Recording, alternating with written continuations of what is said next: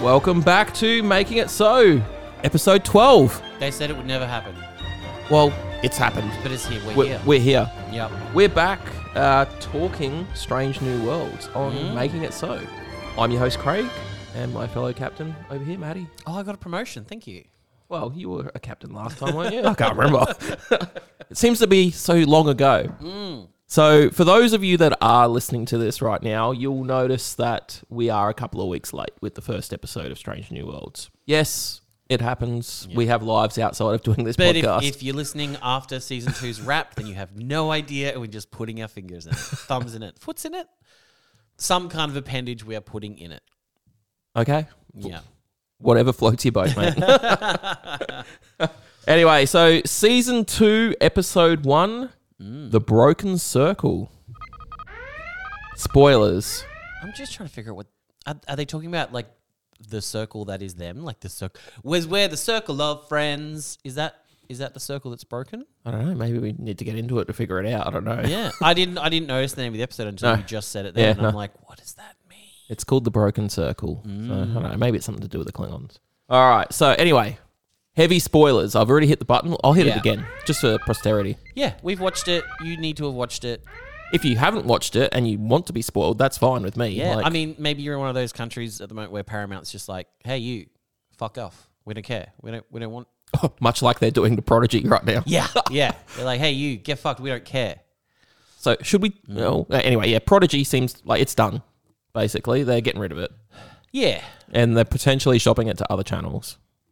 But hey, we'll see what happens. Well, and like we were saying, maybe in our recap, um, or maybe the one before, it's technically like its two seasons are going to be the same amount of episodes as four seasons of Lower Decks. Yeah. So it's like that's a that's a pretty good run. But obviously, with all the the writer strike going on and stuff like that, I think all the streaming services are kind of panicking and just doing stuff to be like, okay, what can we do to save money?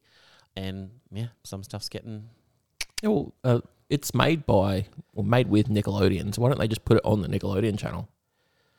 I don't know. There's, there's Wouldn't that make sense? There's lots of weird stuff though because of the whole writer strike and and uh, what do you call it royalties and all that kind of stuff. A lot of shows are just being pulled. Like I Yeah. don't know whether it's true or not, but they were saying like the Mighty Ducks TV show that was on Disney Plus. That Hang only- on, what? yeah, I didn't know that. yeah, uh, with uh, Lauren Graham from Gilmore Girls. Oh, right. and like Amelia Estevez was in the first season. Damn, I need to And see then, that. Now. and then he became an anti-vaxxer, so they fired him. Um, that's a whole nother whole nother podcast. Even though like Disney made like Disney owns the Mighty Ducks franchise, Disney made this thing. They're they finished it. They're pulling it from streaming services apparently, just because it's too much. Because every time someone watches it, actors and stuff get royalties from Yes. it. And, and royalty- well, now obviously the, the writers being like, well, hey, we we like to be able to afford rent and food too. Can we please get some of that action? They're pulling a lot of shows because it's going to be too expensive. If you know all that kind of stuff. So yeah, that there's- makes sense. There's all these things. So I'm assuming that's what's happened with um, Prodigy, maybe. Because, and also, it's you know, it's an animated show, and I feel like of the two animated shows going at the moment, Lower Decks seems to have the bigger the bigger fan base. Oh, um, I really like Lower Decks, but yeah. it's, it's been noted. It's Later in the season, we're getting a Lower Decks episode on Strange New Worlds. It's going to be amazing. I'm nervous but excited. All right, let's uh, read the synopsis of this episode.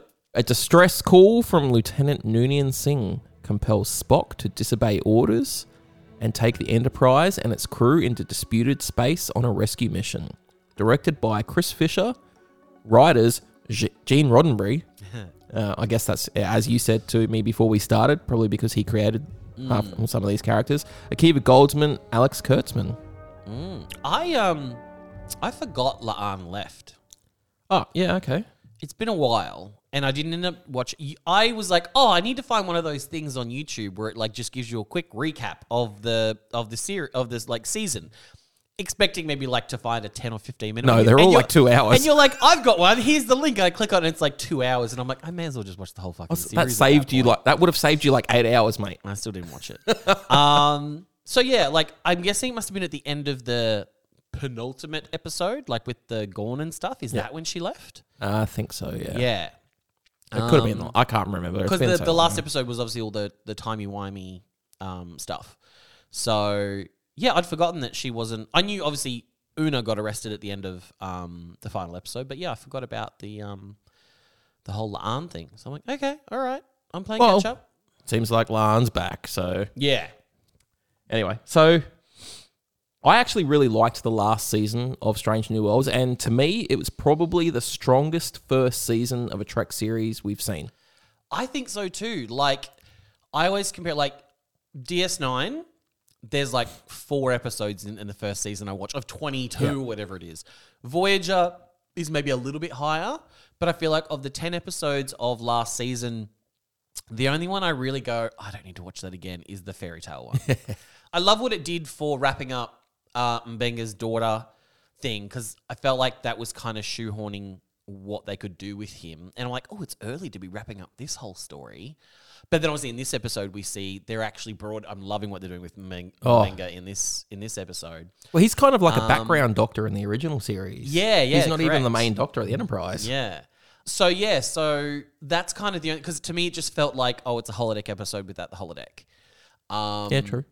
so it was kind of a little bit meh, but everything else like the other nine episodes are all very rewatchable i mean i still have my favorites over others and that kind of thing but it's yeah it's a really strong first season Yeah, no, I, I totally enjoyed it. Um, and I'm, I'm hoping that they keep Strange New Worlds around for at least four or five seasons, if not more. yeah yeah i think maybe with i mean i don't know how it is now compared to you know when trek was but it's normally yeah it- i mean that's one of the reasons why enterprise only got it four seasons because that's normally around the time when they start extending contracts and negotiations and all that kind of stuff and they just went we'll, we'll tap it on the head here.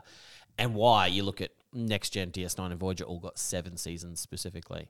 Um, so yeah, I think I think we could. I think, I'm hoping we can say there's going to be at least four seasons. But yeah, I would, I would like it to get a full run. So far, I think I think it, you could, um, They kind of had like get a their full backdoor season with that part of uh, Discovery, Yes. didn't they? which we saw in the in the um, uh, in the previously on, and I was just like, I was like, oh god, I forgot about that. And I, I have gone back and watched some of those episodes as well. Seeing seeing Pike in the in the Discovery uniform, I'm like, Yeah, it was a bit jarring, hey. "Ooh, I don't like that. Anyway, so yeah, as yeah, as you said, at the end of last season, Una got arrested for being Ilarian. Mm. So Is that what she's Ilarian? Ilarian, yes. So I'm curious to see. Now, I'm hoping this is going to be a, and I guess this is thinking about next week, um, because we know that next week is going to be the the Una trial episode. Something I, I found interesting is when all the, the series was first announced, and it was announced, oh, La'an Noonien and Singh, and it's like, oh, and it's like I just assumed that would be her secret, that no one would know that she is a descendant of Khan. no, But like, it's a it's very no. famous name. Yeah, but I mean, I thought sh that, like we as an audience would know that's her name, but she would keep that a secret, maybe go by a pseudonym, oh, yeah, okay. and be- because it's like, well, no. but then obviously it's not like everyone knows, common knowledge. It's a whole big thing, and the part I'm trying to wrap my head around, I'm hoping we'll get some answers next week. Is Una is arrested for being genetically altered. Yes. La'an is the descendant of someone who is genetically altered. So does that mean the Federation has no problem with people who are descendant? Like, say, say I got genetically altered. These and are then- questions that we can Yeah. go for the next and then episode, had I a reckon. kid. So it's weird to me that yeah, that like La'an's just like doing whatever she wants, but it's like the whole reason Una's Mate. being arrested is because of La'an's ancestor and what he did. Maybe he was just she's like her fine. great great uncle or something and not a direct bloodline. Maybe. Yeah, so I don't know. like maybe Khan's brother was potentially. I don't know. I don't know. But yeah, I'm that's- guessing Khan was made in a fucking lab though. Well, he would have he, he would have been, you know, going off Enterprise when they had all the augments Oh in yeah, that. with They the were all augments and all that kind of stuff. Yeah, yeah. So I don't know. So I yeah, it is it is weird to me that that Una is being arrested for being genetically altered when La'an's walking around as a Noonian Singh, just la la la la la. Like Anyway, yeah, that that we need to talk about that next week. We're getting ahead of ourselves. We're a little bit excited. Yeah. 'cause- yeah. The actress who plays Una is amazing. So. yeah, Mystique. Yes. Anyway, so this episode opens with a beautiful space shot of the Enterprise docked at Starbase One. Those all those all those chaotic shuttles though. That Oh, kind they're of, everywhere. I was like, bro, flight path where they were just doing whatever the hell they wanted, and then I could be wrong, but was that the Kelvin we saw next to the Enterprise? It was like a little baby ship with just like one nacelle sticking out the bottom.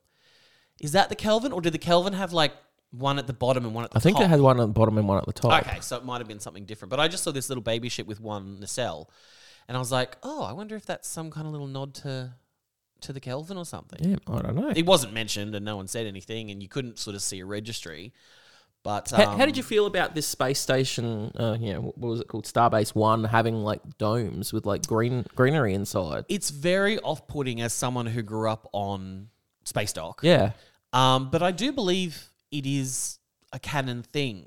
I'm not 100% sure, but I think there was some references to it in the original series, but the original series is my least knowledgeable. yeah, area. and same. Like, because obviously in like the JJ verse and the Kelvin timeline, they've got like what was that that the last movie where they had that massive um, space station that they that got destroyed. It had all the Oh, the big rings ring and and all stuff. that, yeah. yeah. with all the I ground hated and that because that made no sense because that was like out on the outskirts. That was Yeah. like that was like their version of Deep Space Nine, and I'm like, how the hell did you build the most advanced thing ever as far away as possible from um, Earth?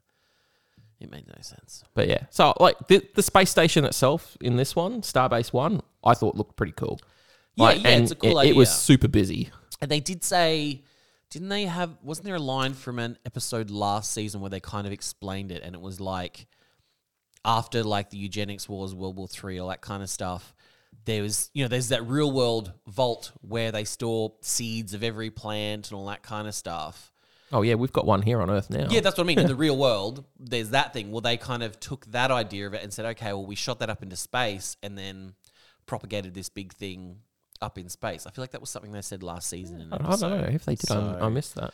Um, but yeah, it's it's cool. It's it is weird to think that you know in hundred years or two hundred years or whatever it, it's going to be just space dock. Yeah, Like it'd be interesting to see like what what happens to that.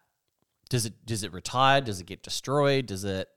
Who knows? yeah. Like So I don't know. Like us as you know, even in the real world, like we went from learning how to fly with the Wright brothers to landing on the moon within a very short amount of thirty time. or forty years. yeah, it or was something something, like that. ridiculous. eh? Yeah.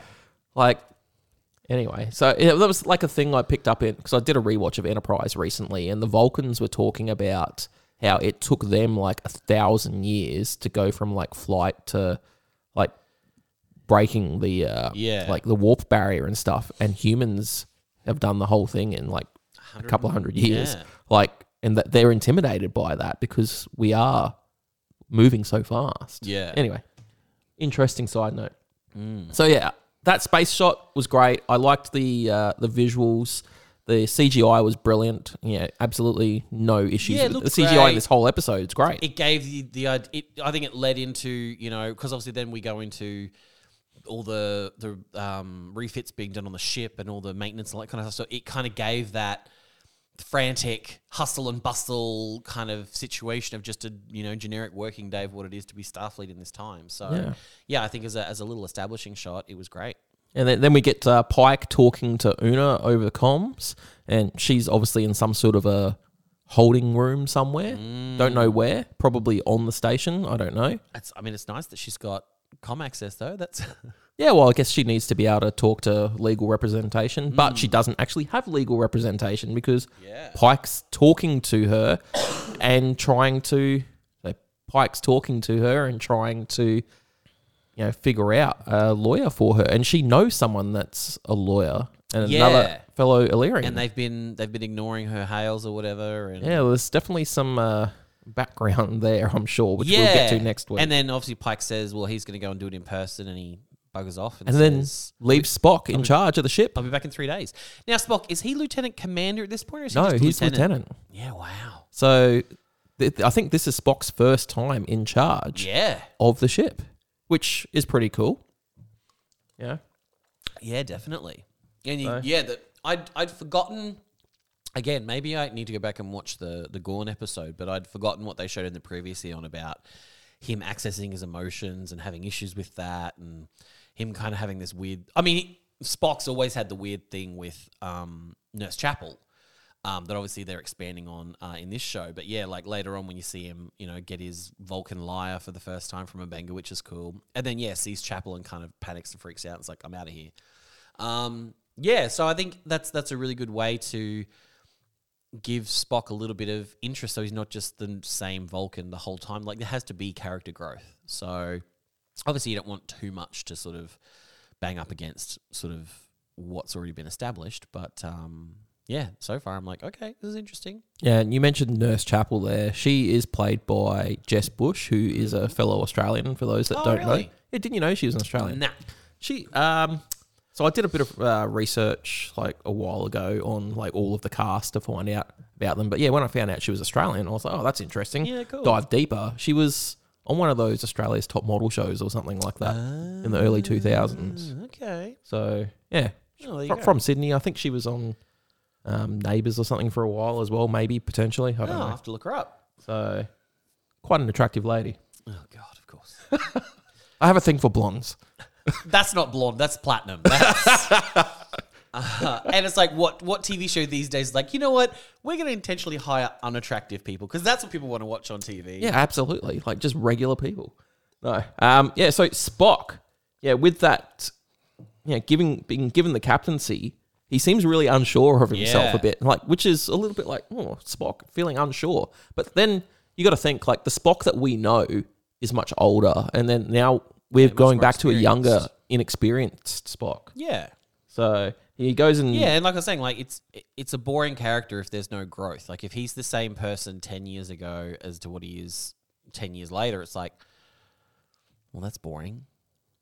yeah, You, know, you want to you want to see a bit of character growth. Like if you look, my my favorite example is Kira Reese. If you look at Kira Reese from the first time we meet, her, Oh, she's very jarring when to you the- first meet to the her. last time we meet her, she is so different. You know, she's had, and I think Balana's up there as well. Yeah. Balana and Kira at the start were both very similar, both just these very strong, aggressive, um, take no shit people. And then it's like, you get to the end, and Balana's just like married with a kid and, you know, in this healthy relationship. mumming it up. And, you know, come to terms with a lot of her. Um, trauma around her her dual speciesness and like like she has so much growth yeah. um, you look at Chakotay, and there's not a lot of big. There's not a big difference between you know episode one and episode 170 something. Not a lot happened with Chakotay. No, so anyway, when Spock visits uh, Dr. Mbenga for his stress, like Mbenga gives him the harp, and what, what is that I think it's actually? a Vulcan liar. yeah, I and, believe. Mm. I- and obviously we've seen that with Spock later on in other series and stuff, and Yeah. this must be the first time he's ever got it. Yeah, I Um, wonder. I wonder which how is the s- cool. oh, well, I wonder how the s- sweaties feel. Like, obviously, we don't have huge attachments to the original series, so I wonder if the sweaties would en- be enjoying that or not enjoying that. Oh, I think that's not like a nice little add-in to you know like where Spock got that from. Like obviously no one's probably thought, oh, I wonder where he picked that up from before, but to Yeah, learn you- that that's where he got it from, like, yeah, I that's just pretty wonder cool. if people are going to go like compare it to like, oh, did we really need to know that Anakin Skywalker built C3PO? Like that didn't need to be a thing. So I wonder if there's some people going who are just hating on it for the sake of hating on it. It's like, oh, Mbenga gave him the lie. Of course he did, but it's fine. yeah. He had to get it at some point. So yeah, he, he gets that liar and yeah, brings his stress level down, and then Chapel walks in and the stress level goes back, up. Yeah. So but that's it. Yeah, obviously there's a lot of there was a lot of tension between them in the last season, and like obviously sexual tension and stuff, and it's probably going to come to a head in this season at some so to point. speak.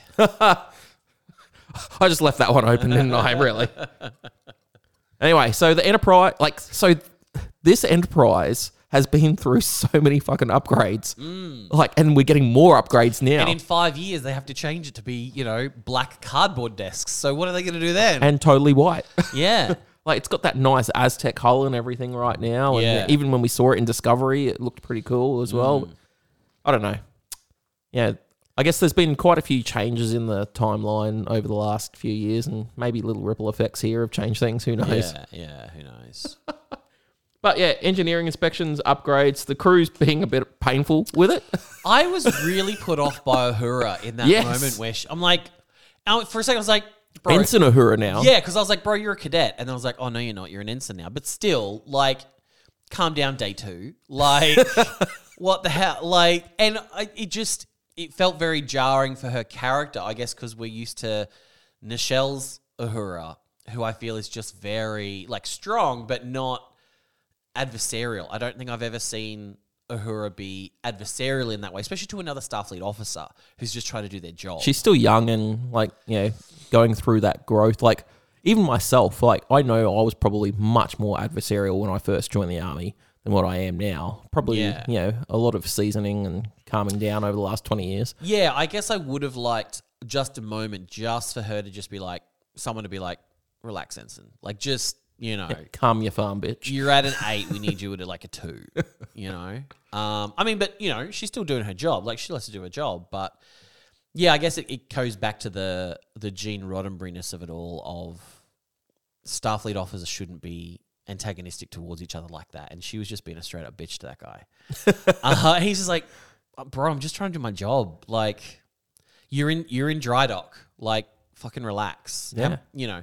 And obviously, she's you know proven right in the end by But then a hail does come in. yeah, yeah, by the hail coming through from the arm. But it's like you could just just chill, just chill.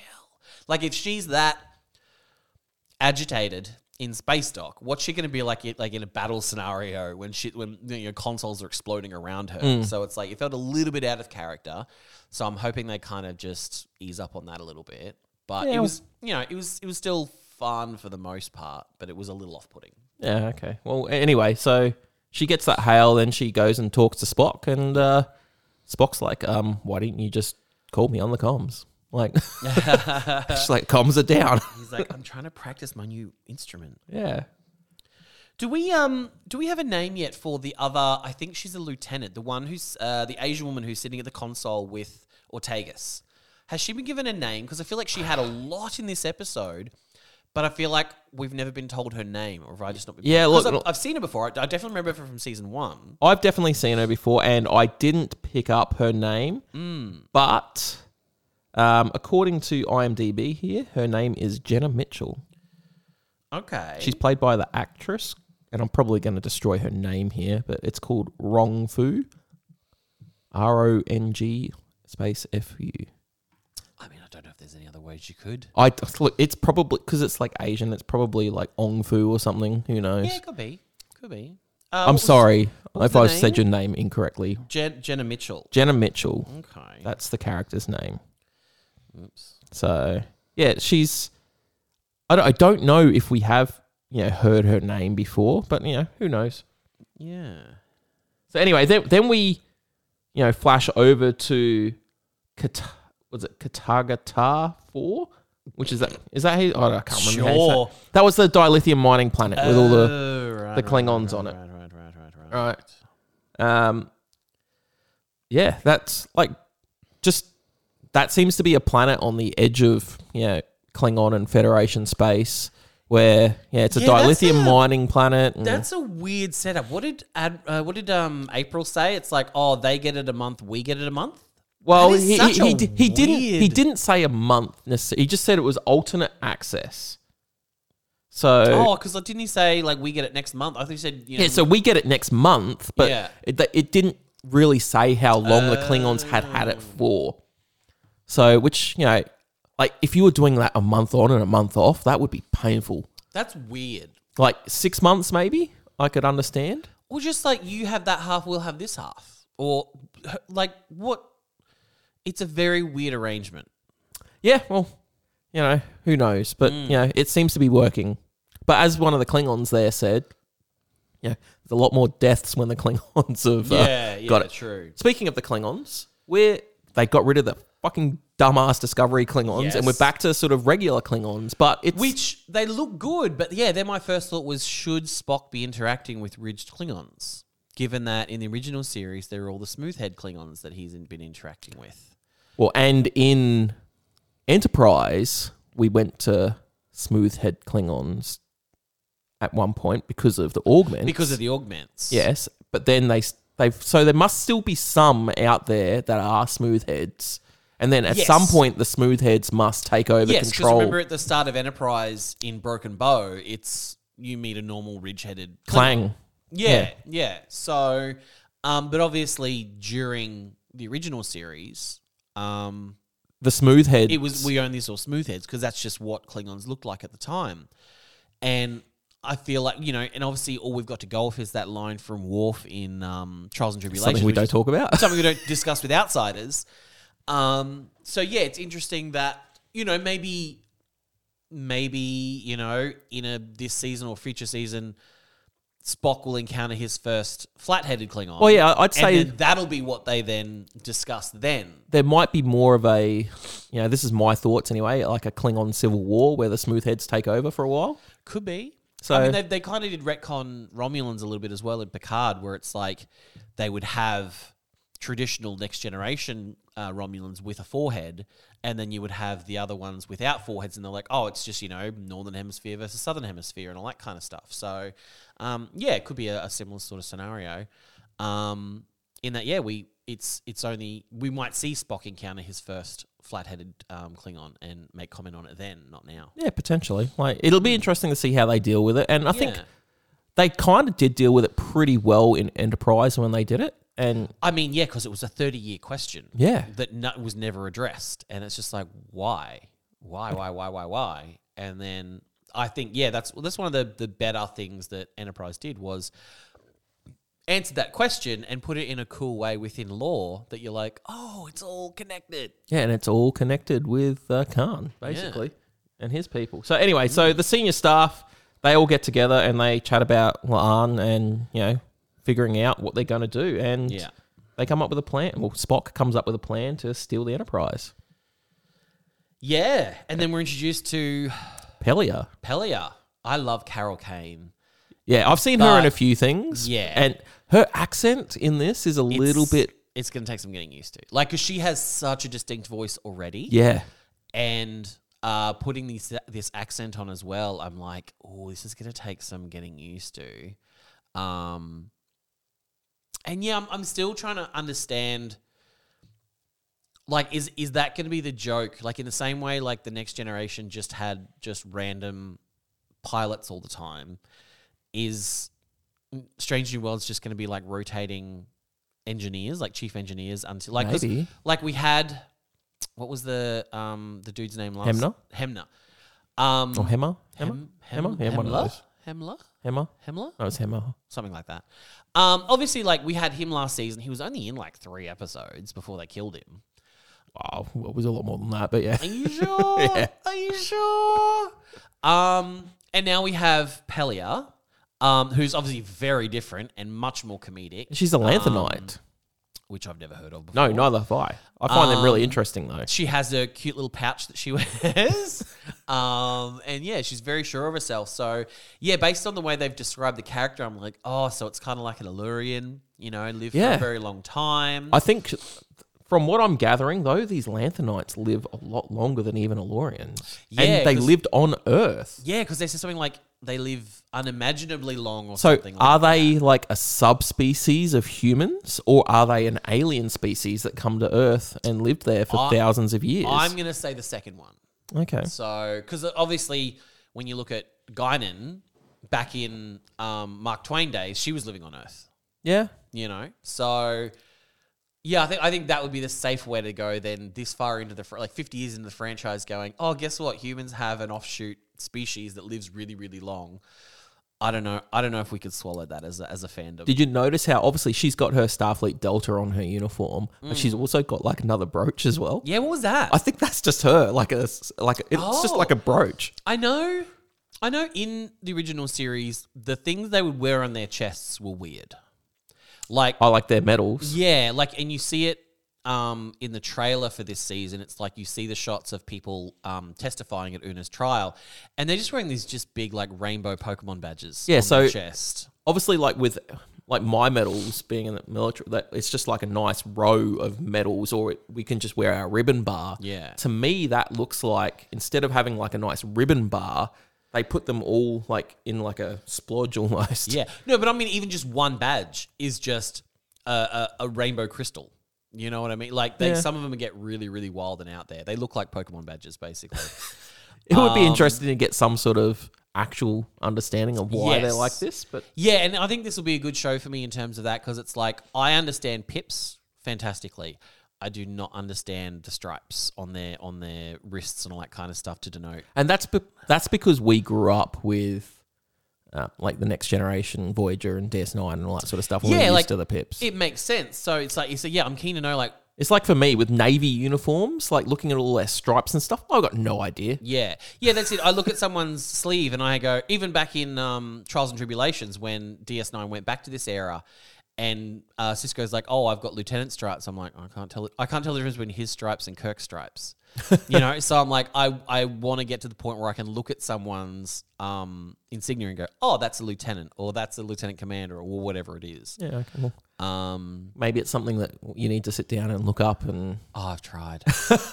I'm just hoping, just just through osmosis, it'll just it'll come to it'll you. absorb in. Well, like all the like, hey, we know all the character names basically, you know, on the ship. Like, Yeah. we didn't know that with Discovery. Nope. we picked up all the names via osmosis. That's anyway, it. so yeah, now that we know her name, Jenna Mitchell, she goes and sets off a fake uh, warp core breach. yeah. which is pretty cool. Like, and she looked so dodgy as she was doing it as well. Right. It's like, oh, I'm not doing anything bad. And then, And again, it's an interesting choice to choose the non um, main character. Like she's not part of the, the the main cast. She's not a star of the show. no. So it's interesting to use her and not say Ortegas or you know something like that, given they sit next to each other on the bridge. Um, so I like that. It's okay. I want to know who this because someone has to sit at that at that seat. I think I guess she would be the navigator. Yeah. Like, because that's normally helm and navigation, but then obviously in Kirk's era, it's like helm and tactical. But Laan is kind of tactical over on the other side. yeah, and of then the bridge. Ortegas, in, in this episode as well, Ortegas was like, you know, do you want me to shoot as well? Yeah, She did yeah, say that's that. true. And I was like, well, okay, I guess all the all the different stations can do lots of things, but Yeah, well, and I guess yeah, like they they reference it in this episode when she's talking to the dude about how she like she sets up her console a certain way. Yeah. and then there was that moment in and she inverts like the X and Y axis or something. Yeah. Yeah, and then there was that moment in last season's finale in the alternate future type thing where she's on the other side, which I think is a throwback to um, something original series. Yeah, okay, I'm Yeah, not sure. Like, so- I, I've, I have watched all through the original series a couple of times, but Oh no, I've, it's I've tried. yeah, it's it's not as watchable for me because obviously, like, and I guess like people now who are starting on Star Trek, watching Discovery, going back and watching like the Next Generation would be, or even going way back for them and watching the Yeah. original series would just be like, what the hell is this crap? Yeah, um, I've tried even on Netflix because we have it on Netflix here in Australia. I've even tried lo- watching it at like one and a half speed, and it's still hard to get through. An episode. It Like, there's a, really f- a is. couple of key episodes that I do go back and like the City on the Edge of Forever and. Yeah. You know, like the one with the Gorn and all that sort of stuff, where arena or the trap. I can't remember what it's called now. Yeah. But yeah, there there are a few like episodes that I will go back and, and watch. And probably because of Strange New Worlds, I will go back and watch some more of them because they do Yes. have I, tie-ins. I did go back and watch the to to Pring. Is that to Pring. yeah? I went back and watched that episode with. da- da- da- da- da- da- da- da- da- da- ooh, ooh, ooh, ooh. Um, I'm really embarrassed. that wish did I that. had video. that. it looks like I just went down on the microphone and I should have done that. Instant regret. Instant regret. Oh, great. Yeah. Anyway, so Pelia, she's on the bridge, um, and she's she just doesn't look worried that there's a warp imminent warp core That is, breach. that is some confidence in your in your work ethic. You're like, well, I know because I, teach a course on warp core Yeah. breaches. I looked at that yesterday, so there is absolutely no way there could be a, a breach in progress. I love that. Yeah, I brought up yeah that she wears that brooch with her, st- and yeah, and then she figures it out that they're stealing the ship, And Oh, that's and and she's down with it though. She And outlog- she's a commander. she outlogicked a Vulcan. yeah, That's incredible. yeah. She's just like, eh, whatever. You're I'm stealing down. the ship. I'm down with it. I've not been on a ship for like hundred years. Yeah. and they all sort of like, hang on, what? hundred years? They thought she was sort of. Like just going over the top a little bit, but Yeah. now we actually find out that she's a Lanthanite and um, what is it? Ahura is the one that sort of Yeah, picks figures it it from the accent, from the accent, which yeah. I think is a great way to obviously buy back the accent that uh, Carol Kane is doing, and that was what gave her away as a I Lanthanite. wonder how hard that is for her to keep up that accent while she's in character. But I guess actors do it all the time. Like, Mm. Yeah, and it, it feels very unique in that I'm not listening to you going, oh, that's that's like a, a Boston accent, or that's a It's just something that Carol And Kane's that's a Russian made up. eh? accent or a Sylv- No, it's just it just seems to be her own little thing. It seems to be just a, a combination of four or five different sort of accents or whatever. Um, yeah. So it was it was it was thick. It was she was thick. um, so yeah, we'll see how that progresses during um, uh, during the season. But then when we find out that uh, she actually knows Spock's mum as well, Amanda. Oh, that's right. Yeah, she said one of the first people she quote unquote came out to Yeah. um, about being a Lanthanite was um, was his mum's name something Grayson or Amanda. Amanda Amanda Grayson. Yeah. So and yeah, I guess one of the the big things though that I really want to harp on with Pelia is she's just wacky and loose.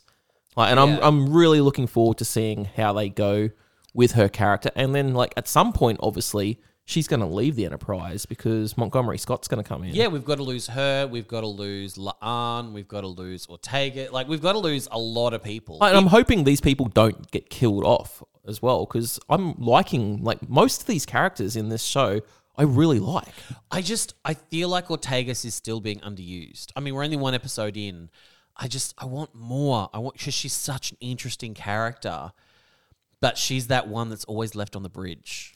Yeah, I find her haircut too a bit. You know, like it's very like it's straight away. You see it and you're like, oh, that's Ortega's. I'm like, Yes. yeah, there's no confusing her with anybody else on the bridge. I'm like, oh I wonder what sort of, you know, if that was like the actor that decided that she wanted to do something different like that or what? Yeah, I 'cause don't it's- know. It's very distinct. Like, you know, she may be someone who generally has short hair, but obviously the way yeah. it's styled on the side, she's got to live with that when she's not working. Like Yeah. in the same way, like Tim Russ had to live with the Vulcan haircut, you know, in the off season.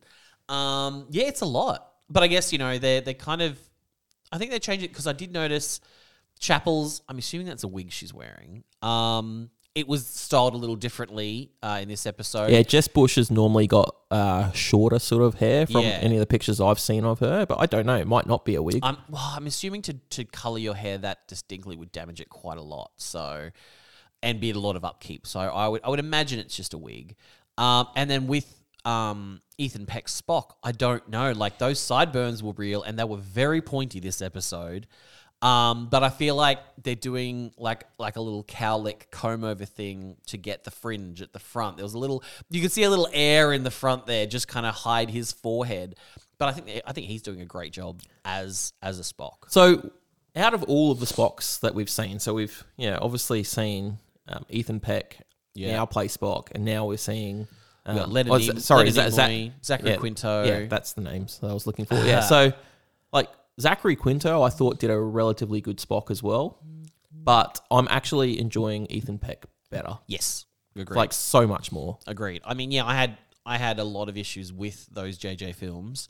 Um, I think as much as I really don't care for Chris Pine, he gave a great Shatner.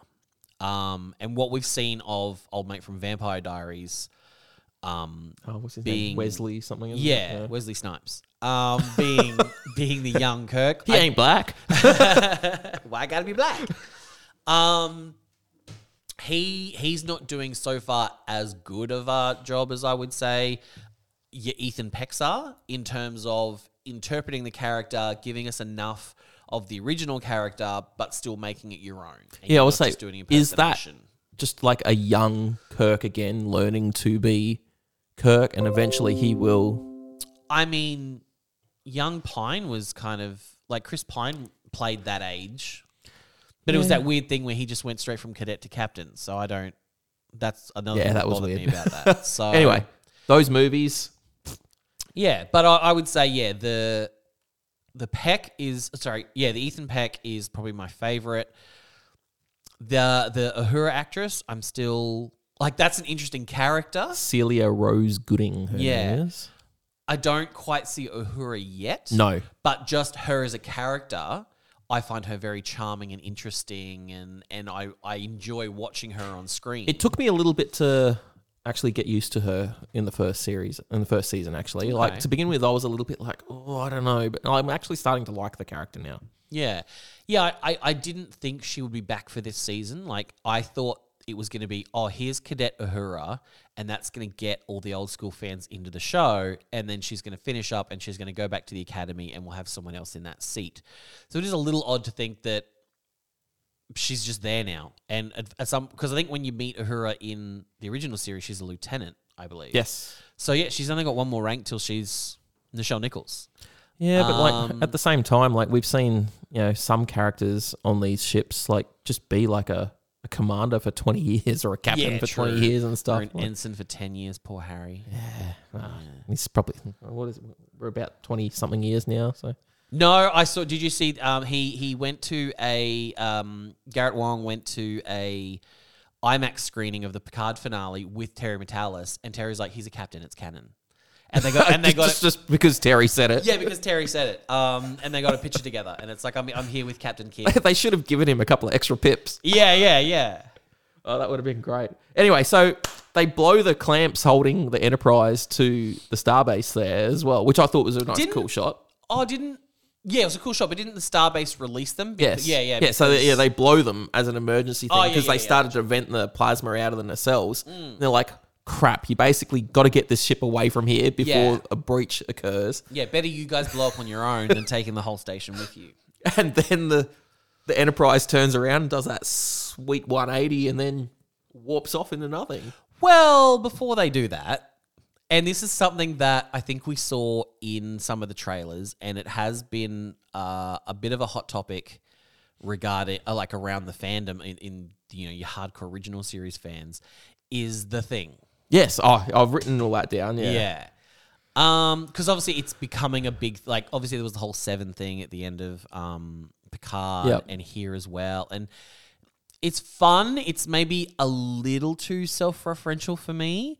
I guess the only issue I had in this one, it's like, uh, guys, remember how there's a distress call and you're responding to a distress call? This isn't a time for levity. You guys have just stolen the Enterprise and you got to go and potentially save a friend's life. Do you have time to just idle for 45 seconds while you're like, do, do, do your thing? Do your thing. So what have we got? So uh, Captain Picard's like engage. Yeah. For Make, him. oh, is he make it so? No, it's engage. Well, then who- where's make it so come from? He does say make it so sometimes, but yeah, it's like Yeah. engage, make it so. Um, what's Janeway say? Do it. Do it. Fucking Pike, hit it. Hit it. Um, the captain in um, lower decks, she's warp me. Yeah, warp me. Riker, five, six, seven, eight. Yeah. Five, six, seven. Um, Yeah, and I- Spock. I would like the ship to go now. I, love, I love that. It was just the way he played it off was amazing. Yeah, Like it it was was- just so deadpan. Yeah, yeah. It was very lower decks, and there was very there was a little bit of that uh like eyebrow that just Yeah. went up a little bit He's when- like, "This is my moment. I'm gonna have my thing. This is me being." And it was just the lamest thing ever. That part I loved. It was the build up, the 45 seconds of do do do, do it, just nudging. do the thing It's like it, any other like if it was just a general day, like and it was like Pike was off doing something on shore leave, um, and uh, Spock was in command, and he was just had to take the ship somewhere. Great. When it's an emergency and it's a distress call, I'm like, probably not the best time for this. just give a little bit of extra power and you'll make up that uh 45 seconds just just the levity when it's like, oh, we've got to go uh, potentially save a friend's life. I'm like, I mean, then again, it's Laan, so it's not exactly a friend; it's more a work colleague. with- Yeah. When it comes to Laan, she's like, I I like Una, and that is it. well speaking of laan like the next scene we see is laan there drinking blood wine with klingons and Yeah. they've got their same um like klingon mugs which are actually a measuring cup Oh, did they? I didn't notice that. Oh, really? Yeah. So obviously, that what they're drinking the uh, blood wine out of Yeah. is the same, like blood wine flasks that you'd see them drinking in like DS9 and Yeah, all that sort fantastic. of stuff. And I've actually got one somewhere. It's actually a measuring cup. yeah, wow. Like on, the- so they always film them so you can't see the in, the printed numbers on it. Ah. So I'll dig it out later. I'll show That's you. incredible. oh, Yeah. Well, jumping forward, I did actually notice later on when we see um, Mbenga and Chapel sort of going through the airlocks and stuff like that. The airlock behind looked very DS9. Like whenever they would come out of the runabout into the little airlock there, and there was just these w- little sort of like diamond shaped doors at the top. It almost looked like it was a reused set, which obviously it couldn't have been because it's been so long. They surely would have been destroyed. But it was a really nice touch in that it was, you know, um, harkening back to that. So- even though, even though we're in the past, Anyway, the, the senior staff are now meeting with Laan as well down on the planet. mm. So, yeah, and they're, they're talking about that there's a girl who survived a, a Gorn attack that she's there to help her find her parents and stuff, which is great. Um, and they yeah they talk about the planet and how yeah it's a Klingon and Federation planet and they Yeah. swap and all that sort of stuff. But they're also saying that there's a group of Klingon and Federation soldiers that want to restart the war. Like, why the hell? Like, of for us, yeah, it's like, why the hell would you want to do it? But for these guys, it's all about the money that they can make off of the dilithium and stuff there. yeah, yeah, which I would believe for Klingons because also Klingons. but are why- very why the Federation war- members? Yeah, yeah, why? Like even even just humans. Like even Yeah. if they weren't members of the Federation, they were just their own individual thing. It's like the the idea of by this time humans should be a little more enlightened and shouldn't be war profiteering. Yeah, and I was just like, like, oh, why are they doing it like Yeah. this? So I could totally understand the Klingons doing it, but then obviously making a false flag attack basically and building like a, a Federation ship to then attack the Klingons. I was like, wow, they're really going deep into it here. And Yeah, the the um the saucer section on that ship that they built yeah. looked very much like the Discovery. Oh, did they build it? I missed that part. Yeah. I just I just thought it, they salvaged it and there was just some Well, yeah, they, they Leftover sort of bits. salvaged um, parts and made that themselves, and they c- they oh, I thought it was just like a derelict they'd repaired or something. No, because yeah, wow. was it Jenna? She said that it looks like a crossfield class, and I'm guessing that's what the discovery is is a crossfield class Oh. because the br- like the saucer is the same, but it didn't have the same um, like engineering hull or anything. It had a very Interesting. limited looking engineering yeah, hull. Yeah. yeah, no, I didn't. I didn't pick up on any of that. Oh, there you go. I did pick up, and jumping towards the end, I did pick up, and it was my one like real like negative for this episode was the Klingon battleship and the weapons. the D7. well, we can assume it was that, but It looks like a D7 to me. but it had weapons coming out of its nacelles. Yeah. like I was like, oh, you do know they're the engines, right? yeah, like I guess they could be built into the bottom of it. I don't.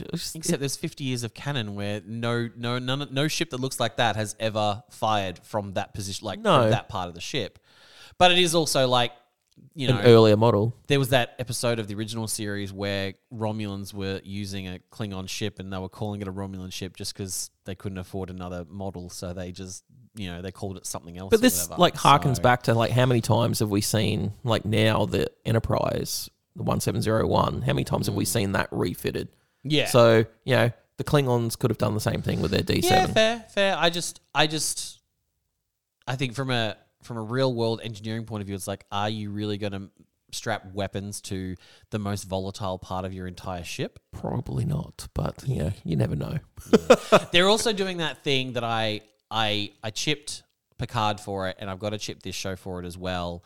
The warping in to a dead stop and warping into a system. No, it's it's it's I don't know. It's just my line in the sand. The line must be drawn here, this far, no further. And I'm just like, you know what? It's something that The line must be drawn here. This far, no farther. I've, I've got buttons, I have to use them. bring the cork one in. Give us the cork one as well. It's more it's more angry, which is my vibe. Um, yeah. There's just a couple of things like that that I'm just like, nah. That's a that's a hard line for me that I'm not going to cross. Um, no warping into a system. You you warp and in all the games you play as well. You can't warp into a system. You have to warp to the outside, the edge of the system the and edge then- of the system, and then impulse your way in. And then also, and Discovery, I think it might be because of Discovery the way it, it did the the what do you call it the the mushroom drive, whatever it was called, the spore, Four drive. drive. um, it just pops in. So I think they're kind of taking that. It's like, and suddenly ships just pop in. They're like, pop, here we are, and it's like, no, it's it's linear. I kind of You like know? as a tactical type of thing, I kind of like it because if you're warping in, it's going to be harder for them to detect exactly where you're going to stop as well. And like Yeah. if you're going to warp in, it's like bang, I'm here, and then start firing straight away. That's cool because otherwise, if you're warping into the edge of the system, like guess what, guys, I'm here. Boop, boop, boop, boop, boop, boop. yeah, but you gotta remember at that time. I mean, and, and they have done that in certain episodes, but in this, it's like, well, that ship knew what it was there for. It, you know, it was all part of a staged plan, it wasn't going in guns hot because it knew they were there. It was you know it was the whole you know fake out thing. So it's like it really should have been should have been acting as normal and just. I mean, cl- maybe Klingon ships have their own rules and they don't mind warping into systems.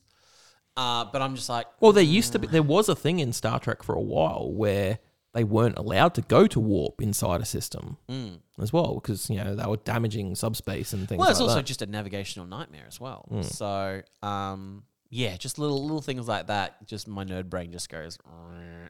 One of the big things, though, on this episode that I want to talk about Mm. is the relationship between Chapel and Mbenga. These guys, they have a it's professional history, like, and it seems to me that they've done some dark, shady shit. Yeah. Yeah, Like- and, and like I was saying earlier, like I felt like Mbenga had been painted into a corner, but just this little nugget we've been given in this episode, I'm like, oh shit, okay, tell me more. So no Bab- more. Babs, the dude that plays Mbenga, Yeah, he, he is actually quite an accomplished martial artist as well. he looks.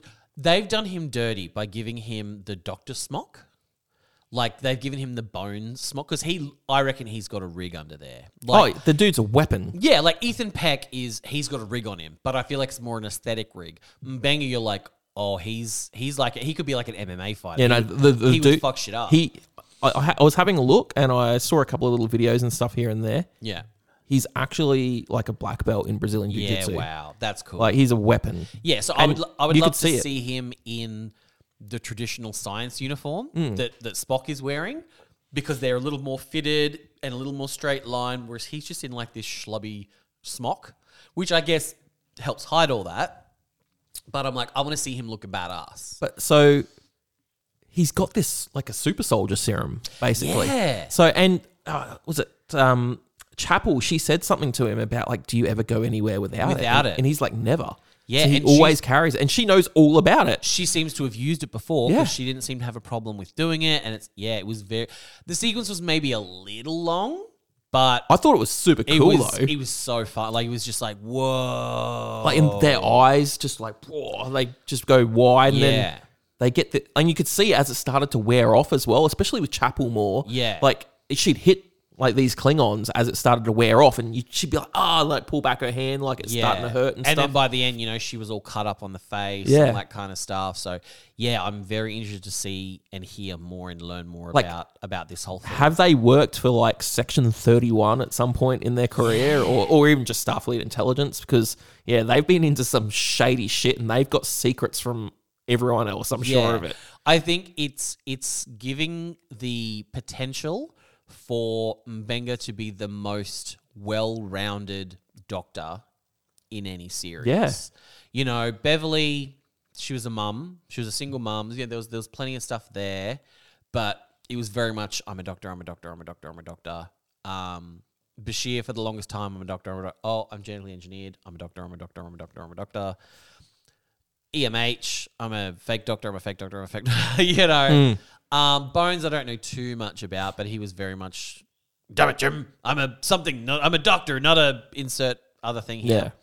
Um, so to give this kind of backstory um, to a healer of all people, I think is a really cool idea. So I'm interested to see where this goes. And like, it wasn't just the fact that he'd been he'd had this super serum that made him have the ability to fight. The dude could move. Yeah. Like he was excellent. And yeah, I don't know, like it kind of gave the impression that it's a serum that he created. Yes, I, I had that impression too. um, which is another interest. So, so maybe he created it and then was, you know, br- uh, Section 31 drafted him in, or, It's- you know, who knows? it's almost like it's a temporary augment that lasts for a Yeah, few minutes. Yeah. so, um, who knows? I'm, I'm into it. Yeah, v- I'm very into it, cool. whatever like it is. I was actually a little bit concerned. I was like, "Oh, Maddie's gonna hate this," No, no. but it was- I'm, I'm surprised that you did like it as well. Yeah, it was. I, I bought the whole thing. Um, it's yeah, it gave Mbenga some layers, Hmm. which is which I think is really really important, especially now that he doesn't have his daughter. Um, and yeah, and the fact that it wasn't Chapel going, no, don't do it, don't do it. Like she was in, she was like, let's do it. She- Like, and it gave the it's like they both know the risks, but. It's their, it was their only option, But- and they're keeping it a secret from everyone else. Yeah, I also picked up that Mbenga's got a little bit of PTSD happening too. Yeah, Yeah. So, like Chapel, not so much, but Mbenga, like he, Yeah. he's obviously done She some seemed way to darker allude- shit. Yeah, she seems to allude that, and she knows about a lot of it too. So Yeah. I like that they have that little. um, They got that connection. Mm. secret club between them. And it's not just you know um, a doctor nurse situation. It's very much They're friends. their friends, their Colleagues. their equals, their colleague. Yeah, it's yeah, it's a very int- and it's giving Chapel more to do as well, which I like as well because I feel like yeah, she she's had more screen time than than Ortegas. yes. uh, just based purely on the Spock stuff. Um, but there hasn't been a lot of we haven't got to know a lot about her. So this I think gives us a lot. So now I want this for Ortegas because everything we've really seen of Ortegas is her at work, her at her desk flying the ship. I want more. I want something like this for Ortegas, where it's giving me character moments as well, and I'm learning more about who they are as a person, their backstory, all that kind of stuff as well. So yeah, no, this is this is fantastic. At the same time, with the Mbenga and Chapel like relationship as well, I kind of get that sort of that protective vibe from Mbenga towards Chapel, but he approves by the looks of it of the relationship between Chapel and Spock as well. Yeah, yeah, absolutely. He's like he's It's like, like, that dad figure almost as well. yeah, he's almost just like I I can see this being beneficial f- to both of you. You Yeah. are, you're actually good for each other. Um Very cool. Yeah. Like I'm yeah. The the writing has been great. yeah. So Look, I I reserve the right to hate it once they once they once they reveal what actually it actually is. They may shit the bed at that point, but from what I've been given so far, I'm I'm interested. I'm into it. yeah, no, it's very very, very cool. Yeah. So um anyway, yeah, no, that that was excellent. I, I enjoyed it a lot. Um Yeah. anyway, that that ship, the Crossfield class, whatever it is Yeah. that they built in that cave, busts out through the ground. Yeah, I, I mean- thought that was cool. Yeah, I mean, fuck your structural integrity. We're just we're leaving. Busts out through, and then the Enterprise is taking fire from it and shooting at it and stuff. That was really cool. It was there was a weird moment. I feel like maybe it, it got fucked over in the edit a little bit, where Spock was like, "Okay, follow it, stay within weapons range, but don't fire on it." And then it just cuts to us being fired on in the field. Like no one reported, "Hey, they're charging weapons, they're firing on us." Like I feel like that's a big thing Yeah, normally that would for happen. the wouldn't ship it? to start firing at the Enterprise. Um, so that I literally had to rewind it and replay the bit. Like, did I just miss something? So I feel like there was maybe just a five second scene in there, just to be like, they've detected us. They're charging weapons. Like that's literally all I need. Um, yeah, just to, I've, I don't think I've ever seen it before, where it's like suddenly the the the star ship starts taking the star ship. Star, I ship, get it. ship that is the star of the show, but it's also a star ship. Um, Uh, I need a button. It's like, "Dudum-bum-tsh." Oh, crickets, just rare. um, yeah, like to be taking fire and not report on it, and see, you know, if you're not going to see the commander, like whoever's in charge, the captain, commander, whoever, like if you're not going to see their reaction to taking fire, then why are we taking fire? You know what I mean? So, because at the end of the day, it's all about how people are reacting to what's going on around them. That's that's what makes the show interesting. yeah, exactly. So um, and yeah, like this is the first time Spock's like imagine like okay, that's the moment the first time Spock's been in command of the Enterprise and taking fire, and we didn't see his reaction, knowing that part of this whole thing is he's worried about his emotions. Yeah. So I'm like, it was, it was just an interesting choice to omit it, especially when there's no runtime they have to stick to. They can make these episodes as long as they want. Um, True. yeah. So who knows? Anyway, so what did you think about the way that uh, Chaplin and Benga get off of the ship before it gets destroyed? Like, basically, it was a it was a hail mary and hope like fuck that they yeah. get beamed. Yeah, because it was like we have one helmet and one jetpack. For a second, I thought Mbenga was going to be like, You take it." both," and she's going to be like, "No, no, no, no." And he But it wasn't even a full suit. It was just the Yeah. chest piece and the helmet. So Yeah. would she have had oxygen? Probably not. yeah, who knows? So, yeah, it was um, it was interesting. It was I like Yes. how he's like, we've been in worse situations, and she's like, no, we haven't. yeah, it was very uh, it was very Black Widow and Hawkeye being Yeah. like, "This is like Budapest all over again." Yeah. Um, yeah, I do feel it was that was a little bit of a cliche moment in just that when they get on the transporter pad, Spock's just like all over Chapel, and it's like fucking bang. She wasn't moving though, and Benga still was. Yeah, but I mean, he was there with her the whole time. He went through the exact same thing she went through, and then also the fact that Spock beat the medical team to the transporter room. It's his girl. Yeah, still, I'm just like, mm, I was like, it's a- it was a little, it was a little odd, a little cliche, but I thought it was hilarious though that when he's giving her the uh, the chest compressions and then she comes to and she's like, "Oh, you've been a bit rough." I classic wonder how many Chapman. times she said that to him. Yeah, well, he's gonna he's gonna play her like a Vulcan liar. Oh, yeah, he's gonna play her some Middle way. That's fingers for all over sure. there. Uh, did you notice right that Mm-hmm. when the Klingon captain hails the Enterprise and Spock's talking about you know like what's going on, he says sensors. Oh, Did you notice that? I didn't. I, I had to, like you, like you before. I, I re- rewinded it a little bit, and I was like, and it just went back to that episode of Lower Decks for me. Yeah. where there's that admiral that's like the sensors, and then like they just give him total shit for it. I was like, Spock said Yeah. sensors. yeah, yeah. Nimoy said that, so that's such a great touch. yeah. And I was just like, wow. Okay, cool. Incredible. I did notice most of the Klingons were okay. Like all the stuff where they're drinking blood wine with Spock, fantastic. When He's gonna hang over because of it. Yeah, when Laan was having that first encounter where she like puts the weapons out, takes them away, like, those Klingons, that was just some bad acting. They felt very human to me. Uh, I was like, I want, give me a Klingon. Uh, what is what is this? Give me a Klingon, Klingon.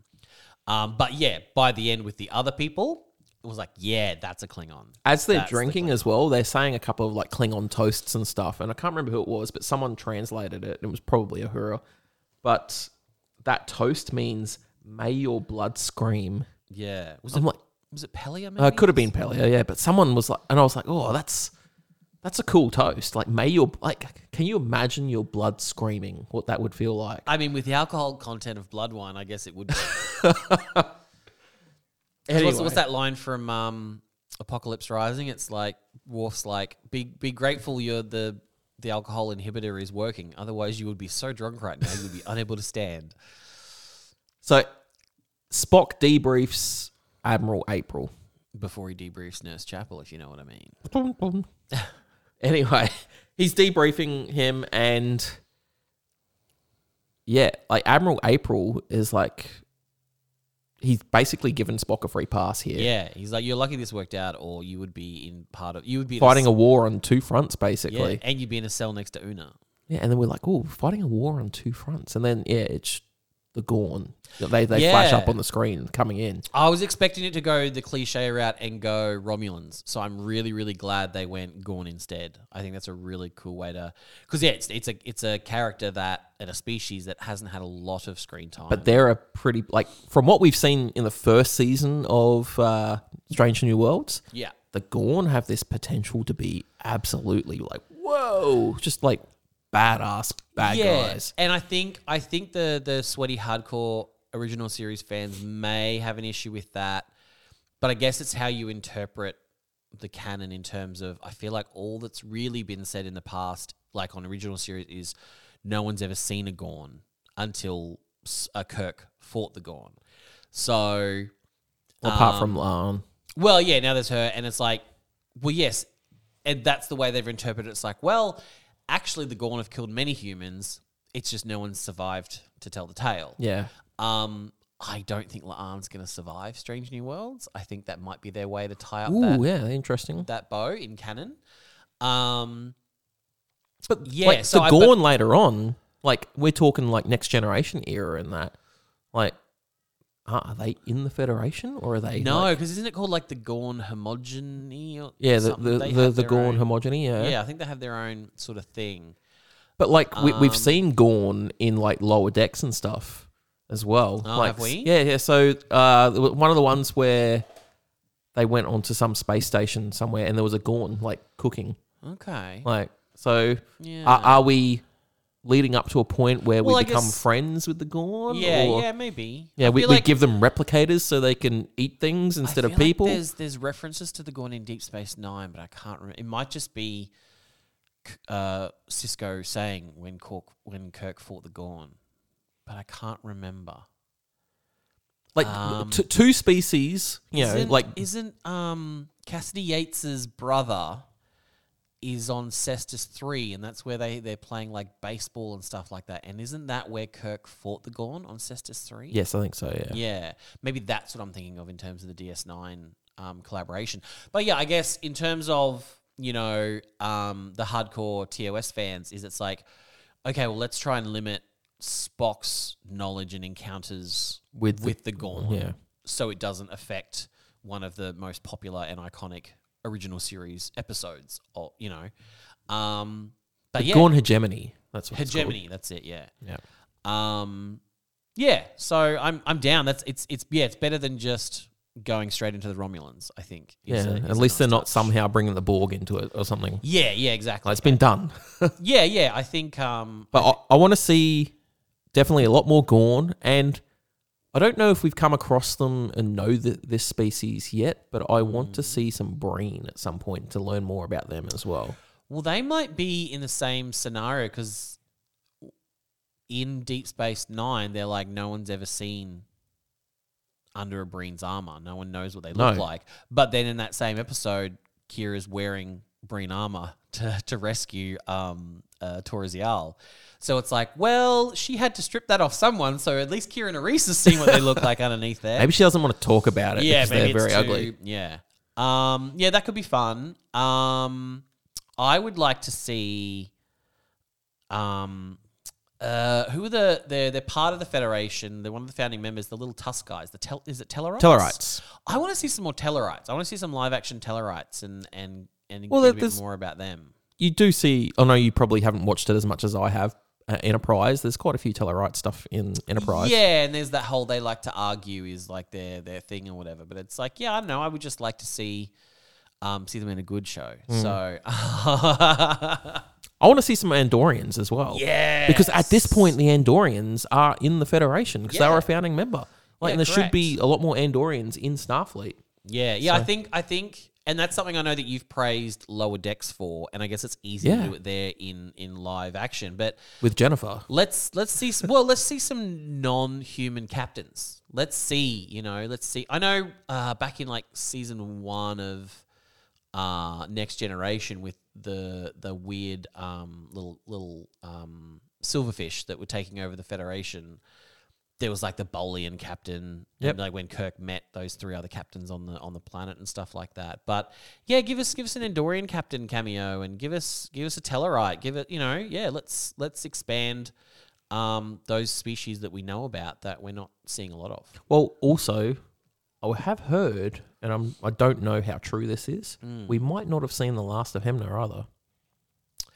Okay, So remember, like he's an Anar, and he come Mm. he's obviously an Andorian Anar. yeah, Comes from a frozen planet. He fell out onto a frozen planet, so he could survive. but didn't wasn't that also after a Gorn like exploded out of his chest? I can't remember that. Is- Maybe Isn't but that why he sacrificed himself? I can't remember.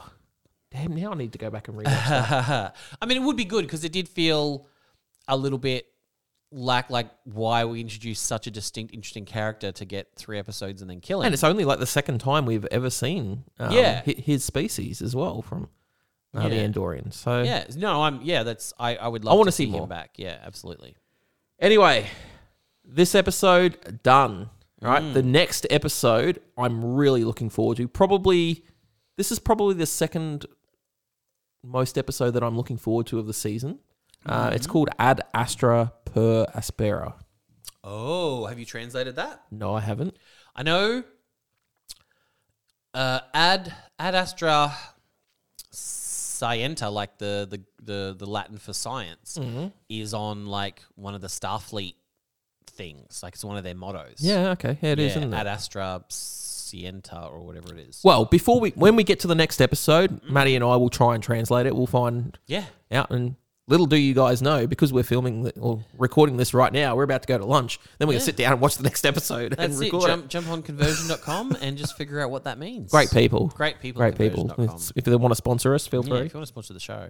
so anyway yeah that, as i said that next episode's called ad astra per aspera which is basically the trial of una I'm down for it, down for it, down Right. for it. you can find myself on the socials at geek in camo maddie where can we find you at High Pitch Matty, H I G H P I T C H M A T T Y on Instagram. I'm, Damn, also, I'm just- also on Twitter, but I'm, n- I'm never there. I'm actually thinking about jumping on the Twitter as well. Oh, it's a hate box. Is it really? it is. It's that bad? yeah.